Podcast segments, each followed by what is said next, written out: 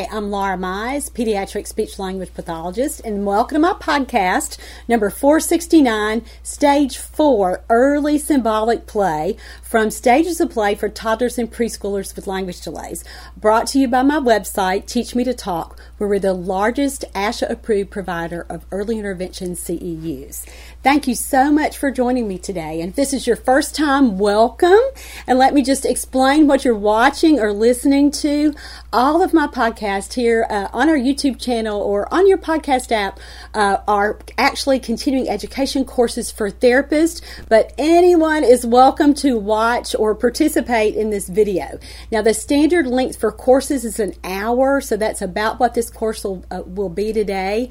If you don't have time for an hour to sit right now, what you uh, with what all you have going on in your life, that's okay. You can always break this up and watch or listen in chunks. Now, if you haven't done this already, please subscribe to our YouTube channel. We so appreciate your support. Now, for therapists, I'll be including the link to purchase CE credit for this course in uh, $5 CEUs that teach me to talk, and this includes CE credit and the handout or the show notes. Now, if you're a parent and also want to get a copy of those uh, notes or the handout from today, you can certainly do that. Uh, they're just $5 and it's a great way to support our work. And the link is right here on the post below in YouTube for you to be able to do that. All right, today we are continuing with this podcast series and we're all the way up to stage four, and this is early symbolic play. Now, all this information is on the handout. So, again, if you purchase that, please feel free to follow along. All right right, remember when we started this series, we said that all of this information is based on Dr. Carol Westby's symbolic play scale. And we're up here again to stage four at 17 to 19 months. It's just a tiny sliver of uh, just an age period here, but it's so, so important. And we want to talk about the three main things that happen in this period. But let me tell you a couple things before we get there. First of all, older babies and toddlers with language delays can still be in this stage. So if you are listening and you have a two year old who's not talking, or even a child who's older than that and not talking, they can still be here. So, what you're going to want to listen for are the skills. And again, why do we do this? Is so that we can meet children where they are and then bump them up. All right, we'll talk a little bit about that as we go too.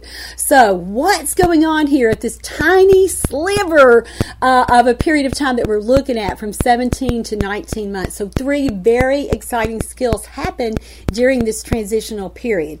So, the first one is very early pretending. So, a child has been in concrete play. So, remember, now we're up, and remember, we're looking at typical development. And so, uh, a child through this point has been involved in very concrete play as we walk back through stage one and stage two and stage three. Remember, in stage three, we just left its beginning functional play.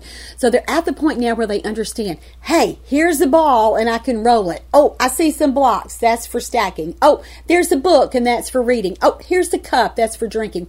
So they know all of these things now. And now they've had enough experience, real life play experience, that they are, that's really driving their cognitive development development. Now, what's cognition? What is cognitive development? It's our ability as human beings to think, to plan, to remember, to attend and pay attention, and then to assimilate all these ideas. So that's what's happened. We've gotten a baby up to this point.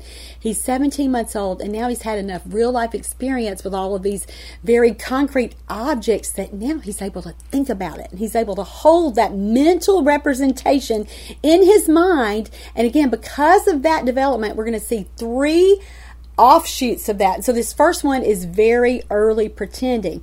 So in this earliest stage, he starts to use really lifelike props to pretend and usually it's just with one toy and it's just on himself and it's to represent something uh, that he's done thousands of other times. So to represent a very familiar activity in his little life. So what might that be? It might be something like uh, going to sleep or something like eating or something like taking a bath. So again, something that is just a very finite little activity, but something that he's done over and over and over and over. And now, when he sees a prop or something that reminds him of that, this earliest little stage of pretending, he's going to start to act that out. And so, again, this looks super simple at first.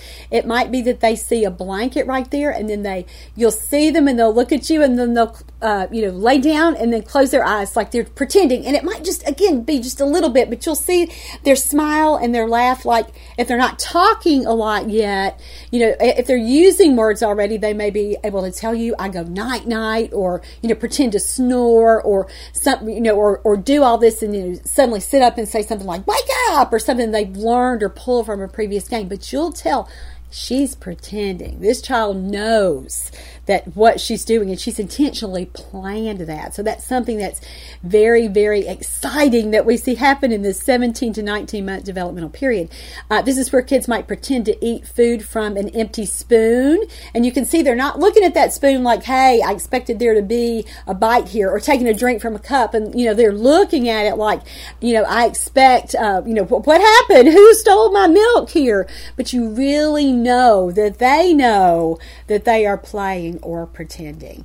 The second important development that happens here in this developmental period is tool use. So a child learns to take an object and use it for a specific purpose to accomplish something outside of that. So, for example, a child can use a hammer to drive pegs in a toy. And again, that the it's not just that he's playing with the hammer. He wants that peg to go through. You know, there's another reason or another effect that he's trying to get with his cause. Uh, it might be a mallet for a xylophone. He's not not just banging the mallet to bang the mallet. What's he doing? He wants to hear the music. So there's actually again that tool component that, that that's there. We see this in everyday routines as well. So this is where when toddlers start to really use utensils to feed themselves, and they've been doing this before in previous periods, but now they understand if I want that yogurt in my mouth, I'm not just going to reach over to the yogurt and try to, you know, dump it into my mouth. Or, you know, I, I, he knows where's my spoon. Let me find this. You know, I'm not going to use something in my cup to do that. You know, I know that there's a specific tool designated for this purpose. So they start to really, really understand that. We'll see this also uh, even in their in their play. So pretending to use things to do things that you do every day. And so again, this is in this earliest little sliver here at 17 to 19 months as children move into this next period. After this was stage five, uh, which is 19 to 24 months they're going to do this even more, but this is just the beginning of it. And again, this is where we see this tool use emerge. So with something like a housework activity, which kids get obsessed with here at this age range, uh, they might really, uh, uh, really want to do that, really want to copy you. And again, this is the beginning. You'll start to see it more and more as we move throughout the other stages of play. The third big development that happens here in this developmental period is also a big one for us as speech language pathologists uh, or you as a parent of a late talker, if you're listening, and this is with language, kids begin to self generate their own phrases. So, what do I mean by that? They take this word from their existing vocabulary and they take this word from their existing vocabulary and they join those together, even if they've never heard you make that particular combination before. So they don't even have to hear it modeled. It's completely self generated. And so this is such an important offshoot of what we've said earlier about that cognitive development. They're able to now, because they can join more items as they play and they're starting really to be able to remember and link ideas will see that in their language. And I want to propose this, and I've talked about it in previous trainings, but it's so applicable here as we're talking about stages of play. Until we see a child be able to do that, really join ideas and remember, he's not going to get to that really more advanced pretend play.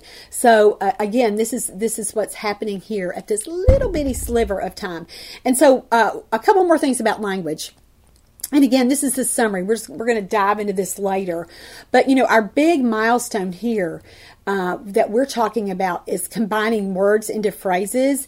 And that at typical development does tend to happen by about 50% of the kids by the time they're 18 months old. Now, as an early interventionist, you may not, not a speech pathologist, but you've studied communication development, you may be sitting there thinking, Laura, I thought that was at 24 months. We say phrases by 24 months. Here's why we do that because it's to encompass the big, broad range of typical development. And so we know that kids at that, that that 50th percentile, that on that on, on the right side of the bell curve there, by 18 months, they are using phrases and combining and self generating. It's going to take our little friends who are on the other side of the bell curve there. And again, this is, we can use the bell curve here to talk about anything. You know, we might use that to talk about uh, bicycle riding ability. Here, we're just looking at it in terms of cognition and language. So please don't think that I'm making any kind of any kind of uh, derogatory reference here. We're just we're just looking at it. We're just looking at data. All right. So when we look at by 24 months, that that milestone has been pushed out. When the average is that children will do that by 18 months, and then by 24 months, we expect all children who are in that typically developing um, uh, to call it typical development, they would have at least 50 words and be doing phrases by 24 months. And so, again, wanted to kind of clarify that if you are wondering about that little uh, discrepancy that you may be thinking there with phrases by 18 months versus phrases by 24 months. All right. So again, we're focusing on just this tiny, tiny little period of time. So here we're looking at both play skills and language skills. And so why is this important for us as parents or as therapists who are working with children with language delays? Play skills and language skills are so interconnected. And when we learn how to analyze a child's play skills and then apply that information, one of the benefits of that for you as a speech language pathologist is you're going to know what activities or what toys will really work during therapy time so you can figure out, oh, this is this is where a child is playing and this is where I want his language skills to be. And so we've got to move in this direction with his play skills to get to where we want to get for his language skills. And again, just even just from a, a, a participation perspective, when we pick an activity for a child that is well above or well below what they are currently learning and where they're currently functioning, we're practically guaranteeing non participation. So, as a therapist, this has really beyond the whole learning and, and, and, and, and, you know, language facilitation, this also has a really practical application too, because you'll be able to pick activities and toys, and even as a parent, with a lot more success than you probably would have been in the past. And again, some kids, this is more difficult for some kids than others. So, when you have children that that are really struggling with cognitive development and struggling with play skill development, this is where we need to be focused with them with language. And sometimes we're out here doing our own thing and thinking, you know, this is, this, you know, why isn't this activity working? This is a language rich activity, blah, blah, blah, blah, blah. It's because you haven't matched where that child is really, really functioning. So I hope I can help you learn how to do that in this series. And let me mention one more thing, and I think I've mentioned it in previous shows in this series unless there's a physical reason with a significant motor issue, meaning that the child cognitively is more uh, at a higher age equivalency than his motor skills, unless there's that going on, that the motor skills, maybe he's had a stroke, maybe he's had an injury, there's some other kind of neurological uh, something that's happened there to really inhibit his physical development, his language skills are not going to outpace his play skills. So for most children, their play skills and their language skills are, are, are, going to be commiserate. Now we will have kids again with language delays that their play skills are exactly where they need to be and their language is delayed. But I'm talking about sometimes um, we we get this we get this relationship wrong. So we might try to make a case for a kid with autism who might script or have lots and lots of echolalia, and then he's talking, you know, in long sentence length phrases or sentence length utterances or even phrase length utterances. But then you start to look at his play skills, and it's still all down here at 12 months. We don't see any pretending. We don't see a lot of tool use, which is again a higher level that we're talking about today. So really, really look at that. And, and usually, usually so a child's self-generated language, and like we were talking about before, when he comes up with his own little word combinations, he's not just imitating you. These aren't just holistic phrases. He's put these words together purposefully on his own self generated language will not outpace a child's play skill development. And so, again, you know, that's just something for you to think about as a therapist. When you see this mismatch there, you've got to figure out, you know, play skill wise, I've got to get him bumped up um, because this this language is making him look like there are more things going on cognitively than really he's really back down here uh, where it's really functioning is at that play skill level.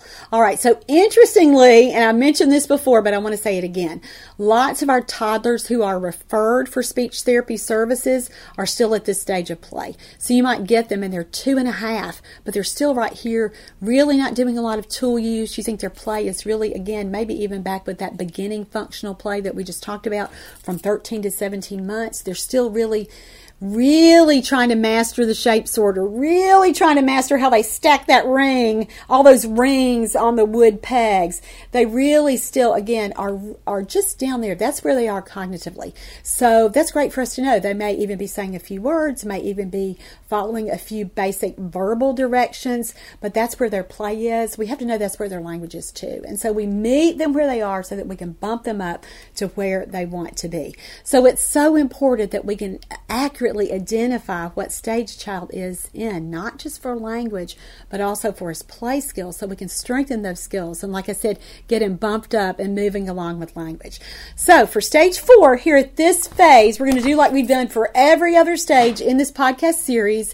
We're going to begin with our systematic review. And so let's start with what play skills we see happening here at stage four. It's on your handout, so let's go ahead and take a look. So let's take a look at the play skills here at stage four. And remember, you can follow along on your handout. Uh, and remember, this is from uh, Dr. Carol Westby's work. So, because of the cognitive bump that we discussed, kids can now hold on to that that internal thought or that mental representation when you say to them, "cup." They know what you mean because they've got that little picture held there in their brain. And so, like we said before, we can start, we can even see this now. We can start to see their little wheels turn as they begin to think.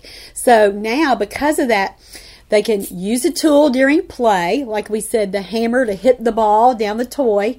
Uh, they can do that. They can also find a toy invisibly hidden. So you might have a toy in a box that they know, but then you might empty the box under a scarf, which is something that we do a lot of times in uh, standardized testing for children. And they're still able to recognize, hey, that toy is still there. Even if I can't see it, even if she's done some mumbo jumbo here, I know that toy is still there. And again, that's that's evidence of that child's cognitive development. Uh, now they can also, like we said, another play skill here is use lifelike, lifelike props to begin pretending, and this is just on themselves. You're not going to see them doing it with you yet or with a doll or a character. We'll get there, but in this first stage, and they, I'm not saying that they don't know how to feed a baby doll with a spoon. I'm just saying, as far as this early pretending goes, they're going to be really short sequences when they start here and and start to watch children who are in this phase. It's mostly about them. Uh, another thing that they're doing play skill wise here at stage four is that they're using most common objects and toys appropriately.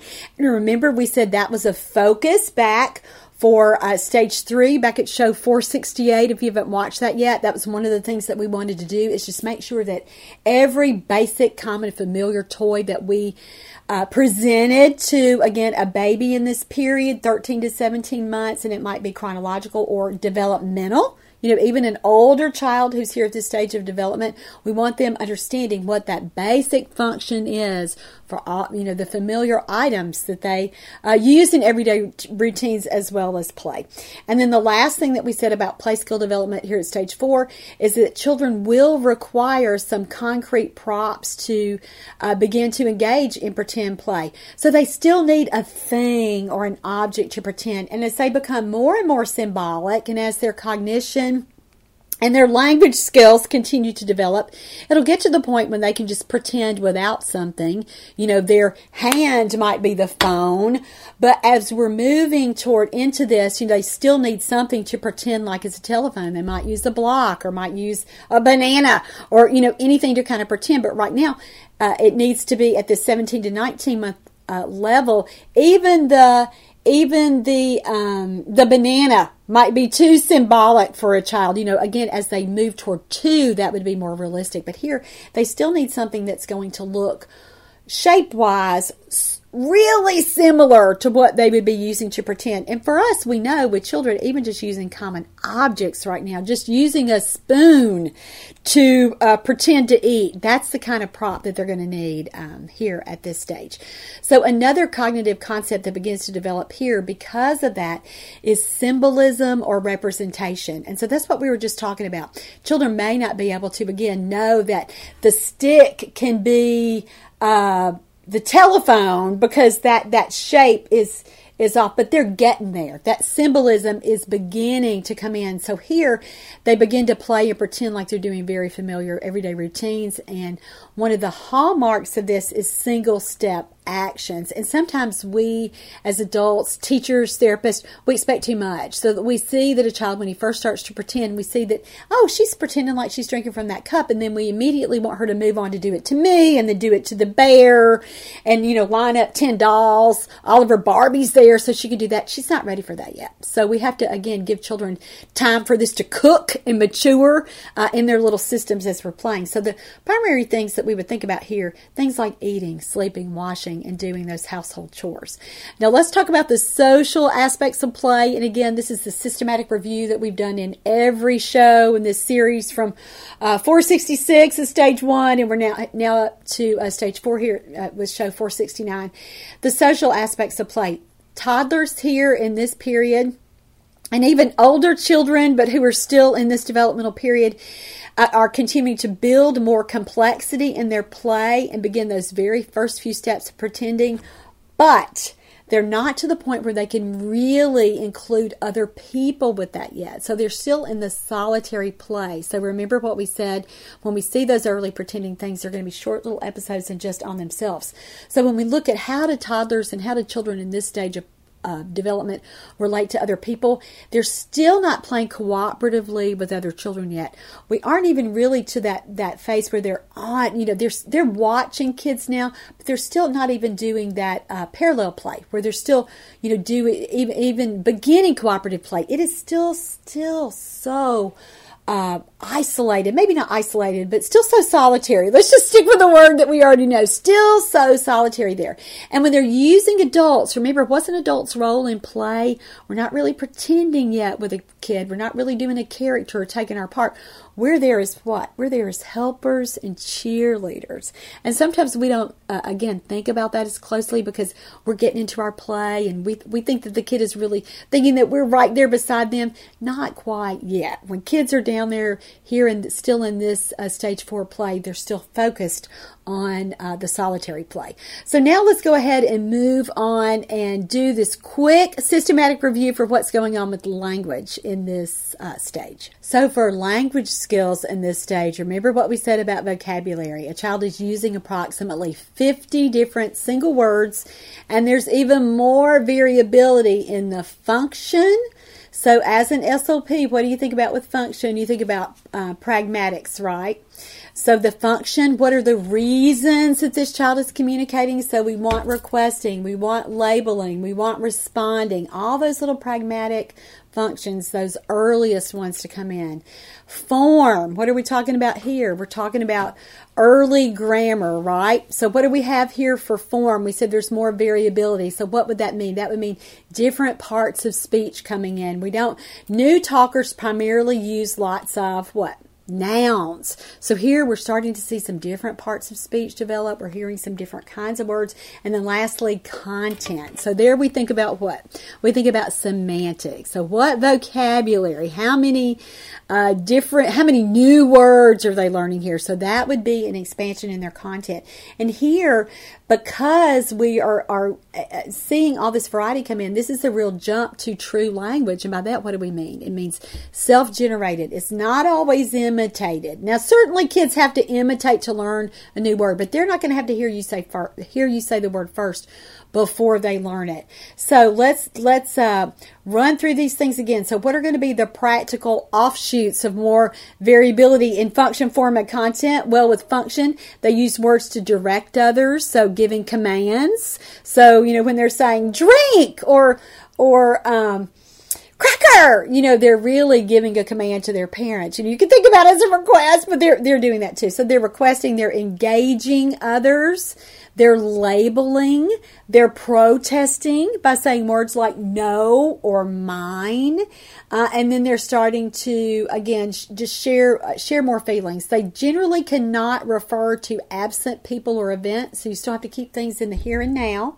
And at this stage, a child can identify several body parts on themselves and a doll, and can name five to seven familiar objects when asked what's that. So we just kind of lumped uh, some two really important receptive and expressive skills there together. So identifying body parts that's a big receptive skill, and then following uh, one step directions during play and daily routines. Now, expressively, I said that a child can name five to seven familiar objects. When somebody says, What's that? they can start to really name things on command. And that's a different kind of skill. That's a new little bump up, too.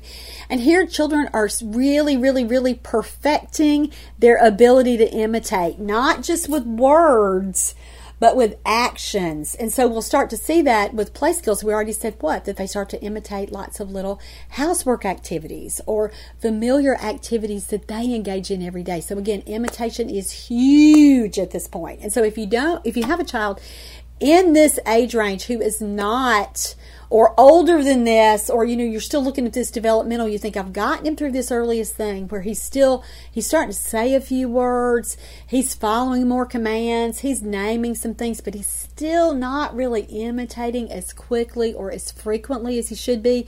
You've got to double down and work on that because that's something that will really really uh, prohibit that child's ability to make further progress with language development. So you've got to get that. And with play skill development and every other thing, they've got to learn how to imitate because imitation is how babies and how we even learn everything that we need to do.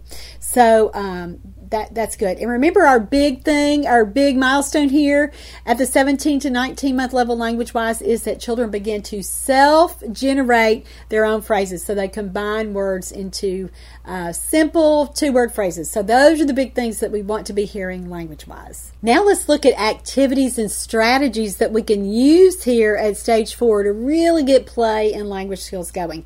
So what's our primary purpose here for both of those things. Our primary purpose here for play skills would be what? To help a child learn how to use tools and then use the familiar objects appropriately so that he begin, can begin to what?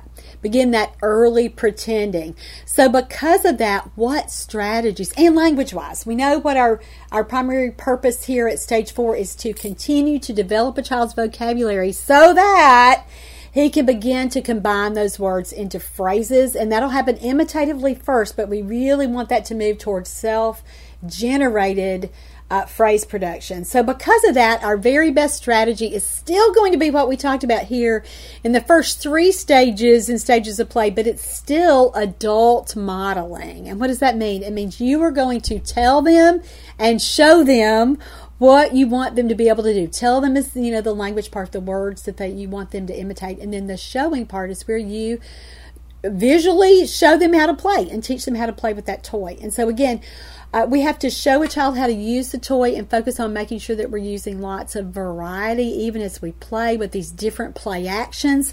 We talked about that a lot back in stages two and stages three is that we want to increase a child's ability to use toys in different ways and to know again what those familiar uh, basic functions are uh, and then to be able to uh, begin to pretend beyond that. And so, if a child can't operate a toy that we're using here at this stage, particularly with tool use, we want to show him how to use the toy, and we're going to continue to use that tagline that I introduce in nearly every course that I teach is tell him, show him, help him.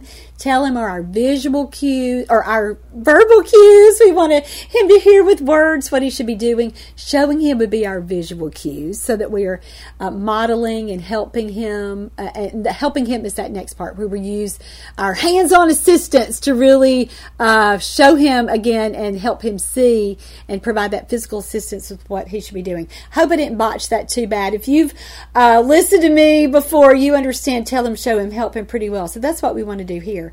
And again, our main goals, opportunities to begin to pretend and use those early props, which are really, really uh, familiar objects. So, those were our play strategies. What are our strategies that we will use for language development? Remember, we said that receptive language continues to grow in this phase. And in previous shows, we talked about that this is one big marker for a receptive language problem is that children by 18 months aren't following a lot of routine, simple, familiar directions during everyday routines. So if you're working with a child who's two and three and four and not doing those things, there's not only an expressive language problem because he's not talking, but there's also a receptive language component or the understanding piece. He's not he's not really understanding what words mean well enough to be able to put all those things together and then to follow your verbal directions.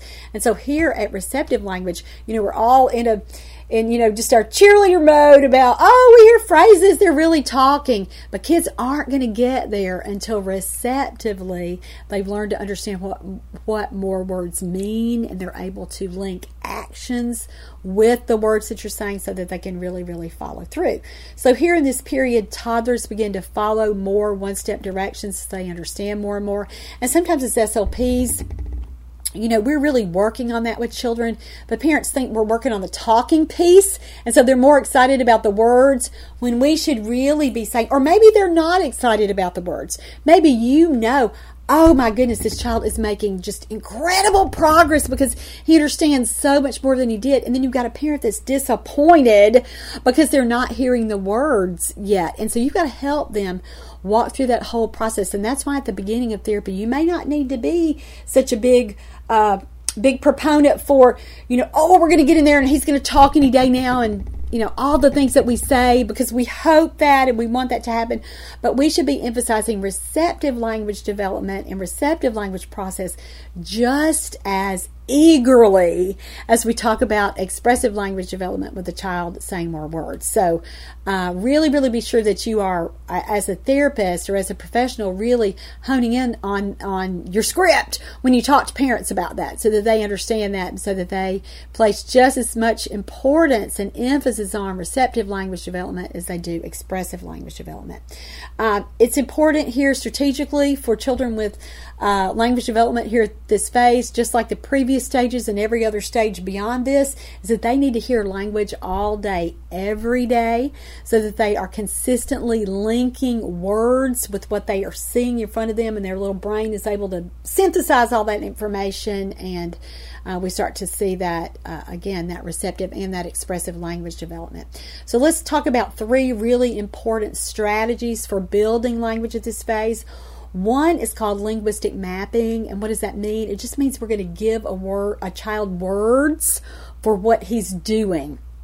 So if he walks up to us with a broken car, the wheels off the car, and he's handing it to us to fix, we should be talking about that and saying something like, "Look, the car, the car is broken. Oh no, the wheel, the wheel broke. Oh, you want mommy. You want mommy to fix it. Mommy will fix the car. I fix car. That kind of thing. That's what that's what linguistic mapping is. It's including the words that a child uh, needs to know so that they can again link meaning with language. What's the second strategy here? It's high frequency repetition. Now, I believe in this strategy so much, I have written a whole portion of my newest therapy manual with the Late Talker workbook uh, with that strategy, just the high frequency repetition. And uh, our evidence based guideline with this from research is that kids need to hear keywords and they need to hear them at uh, uh, a really high frequency, meaning all the time. And so the, the statistic or the data point that we use here is that uh, to effectively learn words late talkers do really well if they're hearing a key word nine times in a minute.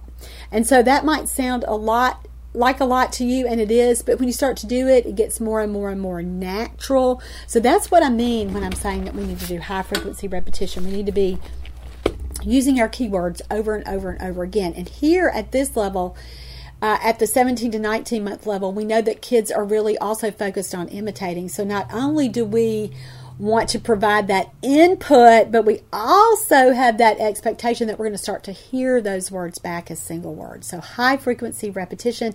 And this last strategy that's super important here is expansion. And that's just taking a single word that a child says and pairing it with another word and expanding his sentence, his expanding his single word utterance there so you can get him to phrases and then later to sentences. And so expansion is super, super important. And when you teach that to parents, you know, at the beginning, you're just saying, just pick one other word and put with it and make it match. Uh, the function or what's going on there with what a child is doing. So if he has a car and he wants the car, to expand his single word request for car, you would say what? more car or car please.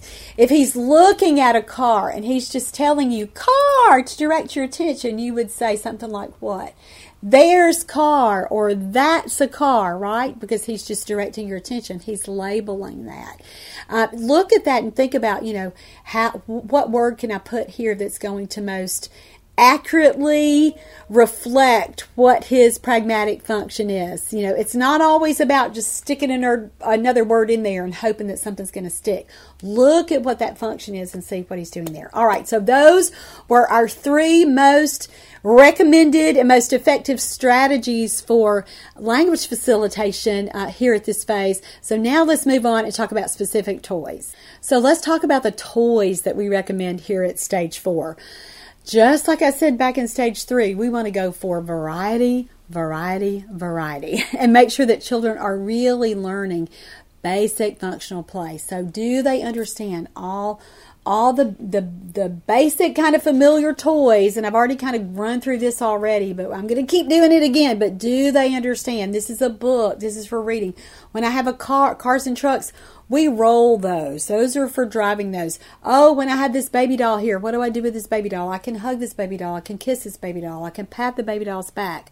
Uh, when I have uh, Legos, what do I do with Legos? I connect those together. So my point here is we want children, again, really learning how to play and not just with one little uh, subset of I only like trains and I'm only going to play with trains and I'm only going to roll the train and I'm going to hook the trains, but that's it. I have no other interest in anything else.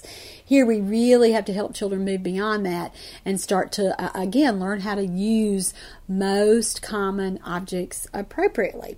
All right, so the other thing we talked about here toys with tools. I'm going to give you tons of fun examples for that today, too.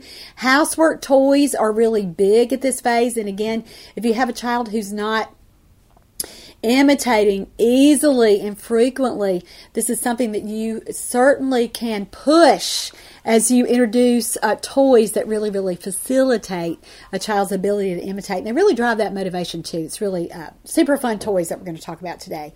Uh, and then early pretending toys from everyday routines. So what would a child need to do those, those big things that we talked about? What kinds of things would promote, uh, what lifelike prop can you provide that would help him learn how to pretend like he's eating or learn how to pretend like he's taking a bath or, or cleaning the house or, uh, you know, sleeping, any kind of really basic functional thing that he would do. So, Many children with language delays and disorders get stuck. We talked about it last time at stage three and even here at stage four. And so our job here is to help them to get to stage five. They've got to master learning uh, how to use, like we said, most of those familiar toys and objects that they're going to encounter in their everyday routines. Learn how to use those, and then again, start to use tools. And we're going to talk about it in the context of play, but I'm also talking about tool use just in the context of uh, everyday life. Just when they're uh, sitting with, um, let's say they're eating their lunch and they have their uh, spoon that they're using for something, but they want their container of applesauce and it's too far from them. How, how are they going to get it? You know, they could use their little spoon to reach over and kind of pull that applesauce closer to them. Or a toy has rolled under the couch. What are they going to do? Oh my goodness, there's a coat hanger laying there. Let me see if I can take the coat hanger and reach under there and bring my toy back to me. So even those kinds of things, that's what we want to see happening here at stage four. And if kids aren't doing that, guys, they're not going to make progress. They're going to stay stuck here. And this is where we find lots of our little guys, again, who aren't combining words yet. They're still here. Uh, they're still here and we're wondering, you know, what's going on? What can I do to facilitate it? Get combinations going and play. And so those are the things that we're going to talk about uh, now as we move on to look at the cool toys that we can use here for stage four. So now let's walk through the toys that are recommended for stage four here. Now, music toys are always a wonderful option because they nearly always have some kind of tool. And so any kind of music toy would work, but I'm going to show you my favorites. I love this lollipop drum. And if you haven't seen this before, it's just so enticing for kids. You know, it's, again, it's not the regular kind of drum. They can hold the the uh, the drum part with one of their hands and then their little mallet with another one. We certainly could have used this before now, but it's a super fun option for kids.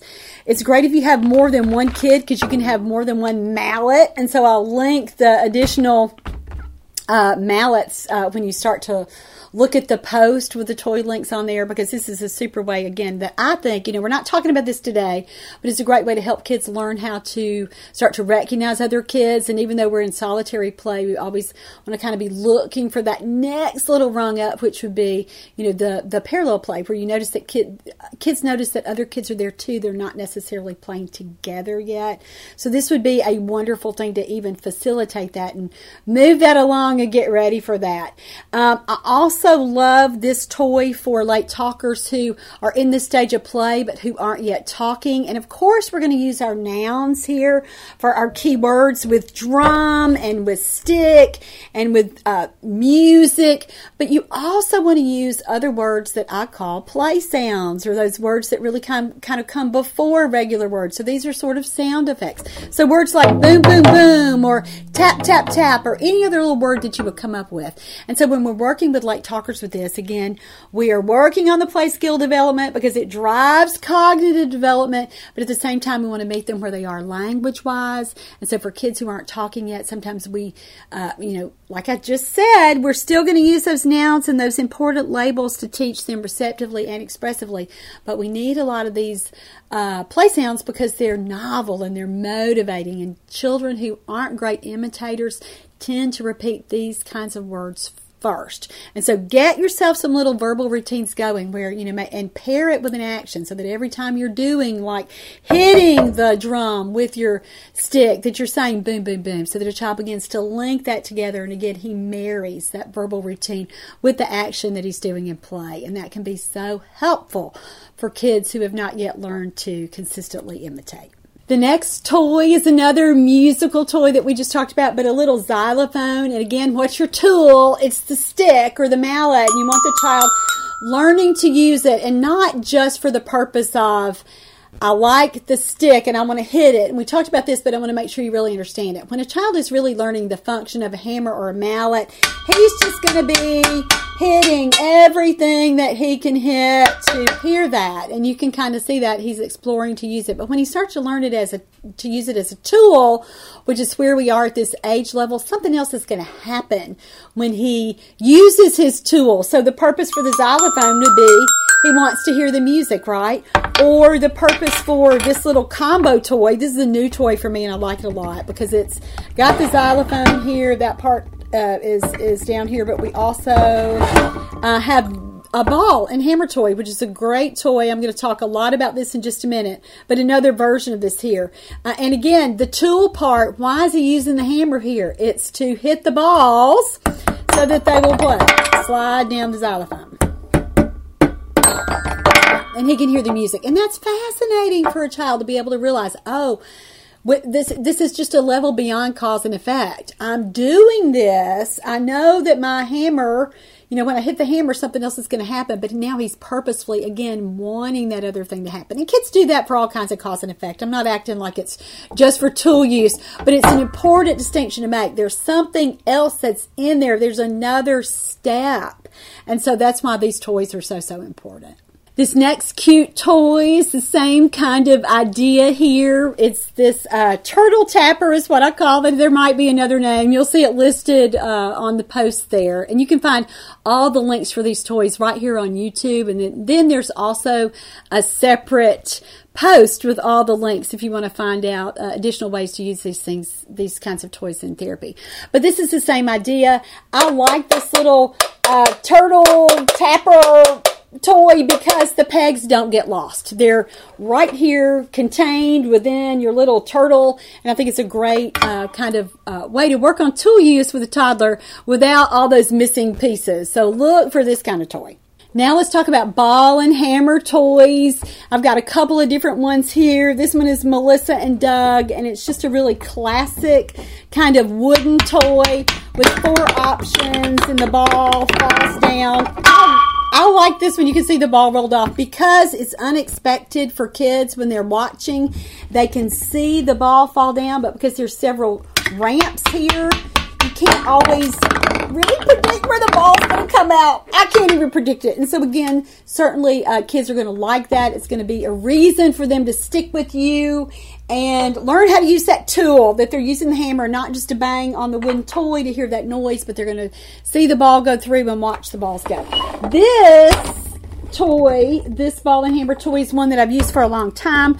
They used to sell these at Target. I haven't been in Target in a really long time, so I don't know if uh, they still sell the Battat toys there, but you can certainly get them on Amazon. And let me talk about why I like this kind of toy so much. If you uh, watch show 465 at the very beginning of this series. I talked about this toy and how I think you can use it, and I want to be sure to uh, repeat this information today. This kind of toy to me is such a good screener. When I have a kid that's just kind of all over the place, and I think I really don't know where his play skills are, he I'm just not real sure about this kid. You know, again, it might be a busy kid that you can't get to sit down so that you really understand what he would do with toys if he would sit for more than 5 seconds and play with you.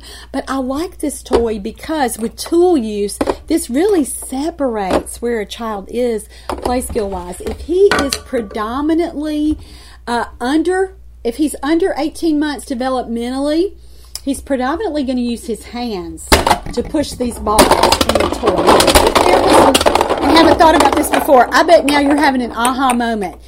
Because if he is older than 18 months, and if you have, uh, well, let's say this if he is beyond 18 months developmentally with regard to play skills, he's going to what? He's going to want to use the hammer. He's going to know that's more efficient. Now, might the child go back and just want to see if he can push it with his hands? Sure. And as an adult, wouldn't you do that? Sure. But if you have a kid that you're playing with that after you show him how to use the hammer, doesn't even try. He discards the hammer, or all he wants to do with the hammer is kind of hold it up, stim with it, you know, bang on himself, experiment with the hammer all over the house, go to the refrigerator, the stove, the floor, the glass table anything except the toy. He's not using the hammer as a tool, is he? He's just learning how that hammer works. He's back at stage three with basic function, beginning functional play, whatever we called it there.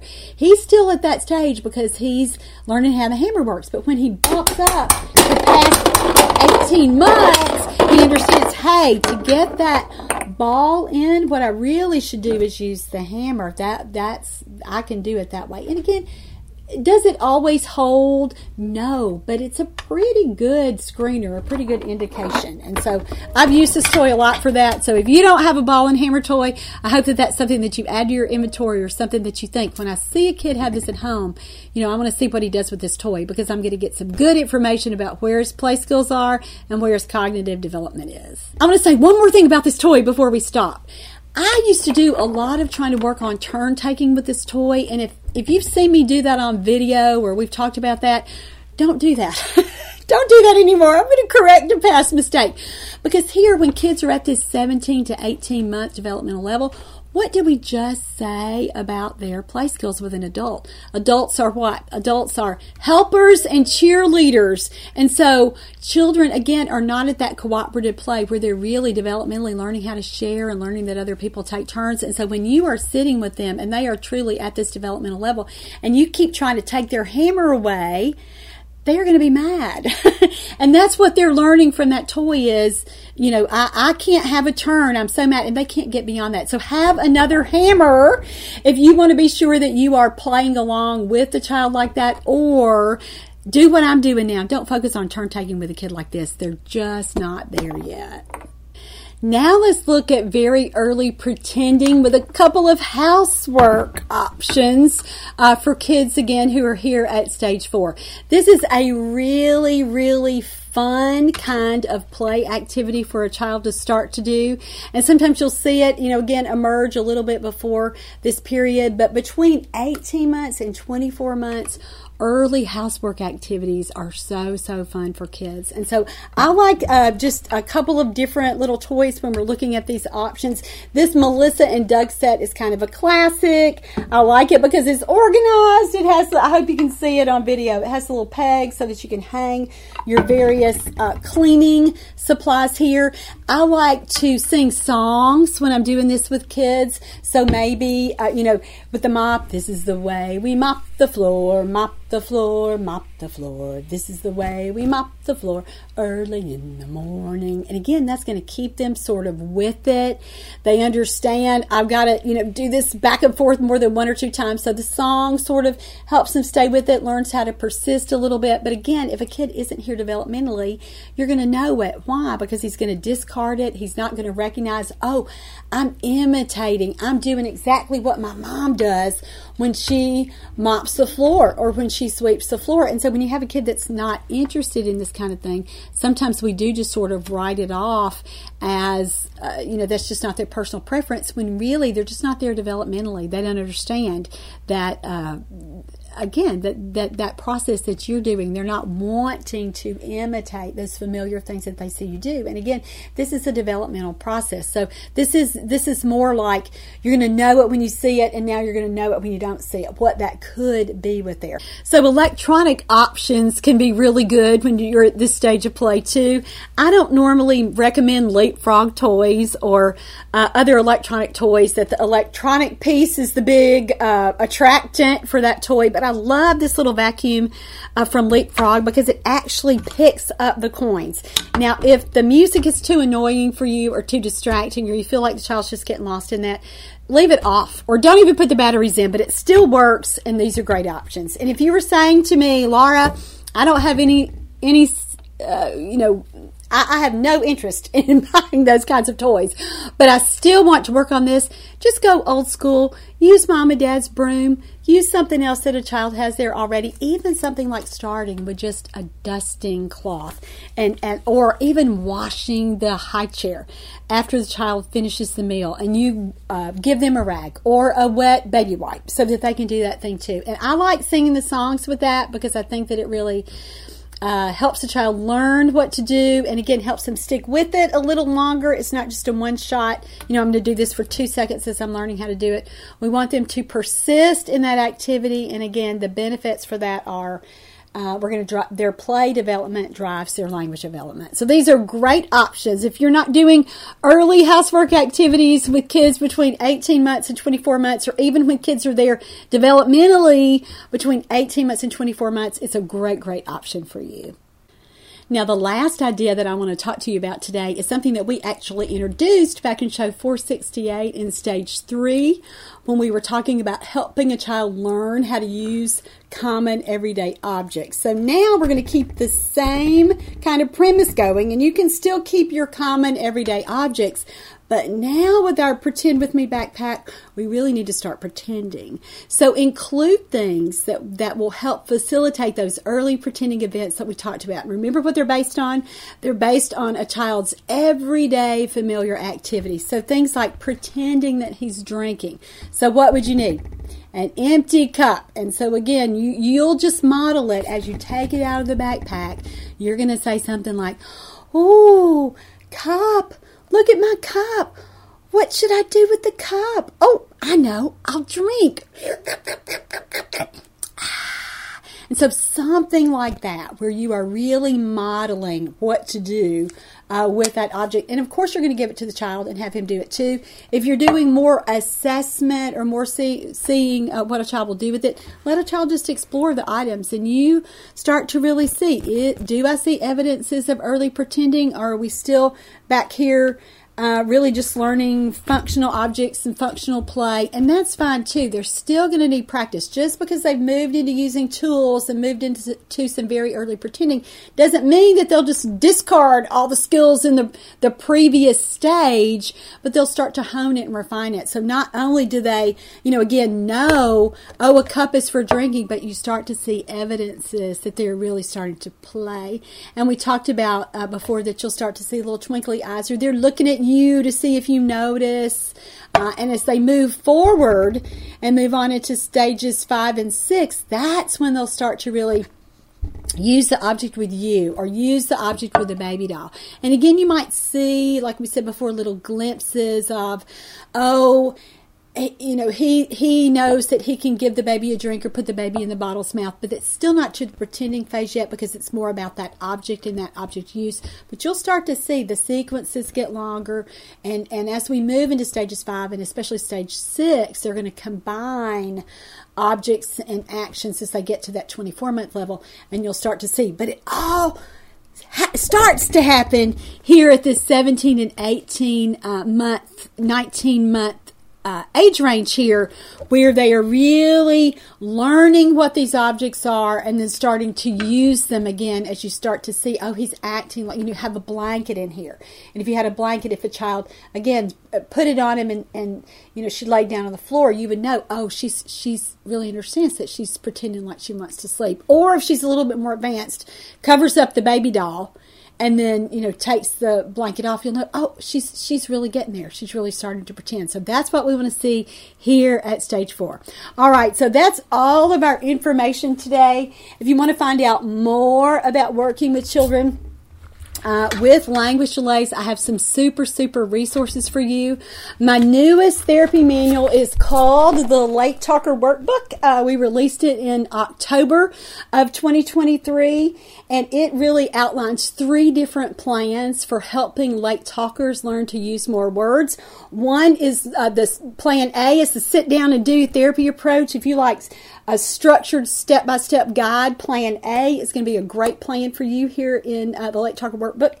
If you are more, we got to do therapy on the fly, we're so busy, I just need some strategies to be able to do while my child's in the bathtub or while she's eating or anything during your everyday routine. I've got a plan in here for you. It's called Plan B Teaching Language or Building Language Through Everyday Routines at Home. And then the last plan in the Late Talker Workbook really looks at building the foundational pieces of early language development. And I call that working on the six C's. And so if you want more information about that, you can get it in the Late Talker Workbook, and the link is right here below the post on YouTube.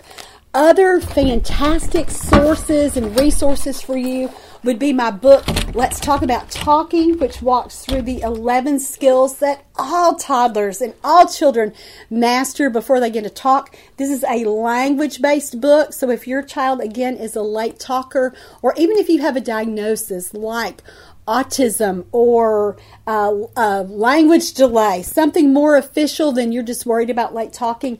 If your child is not talking and you can't figure out why, this is a fantastic resource to help you determine what pre-linguistic skills that child is missing and how you as that child's parent or a therapist working with parents can get them on the right track and get them uh, really ready to learn how to talk and this last book is teach me to play with you and it has all kinds of fun social games and little fun routines with very familiar toys so that if a child's play skills um, real, you really need to focus on that and help him really learn how to play and learn how to stay with you and learn how to participate this is a fantastic resource for you. And you can find links for all three of those books right here below the post on YouTube. If you are listening to the podcast, uh, be sure you go to Teach Me to Talk and uh, look at the resources here that I've listed for you for show 469 while you were getting your continuing education credit for the show. All right, that is all for today. Thank you so much for joining me. I'm Laura Mize, pediatric speech language uh, pathologist, and you have just participated in Teach Me to Talk's podcast.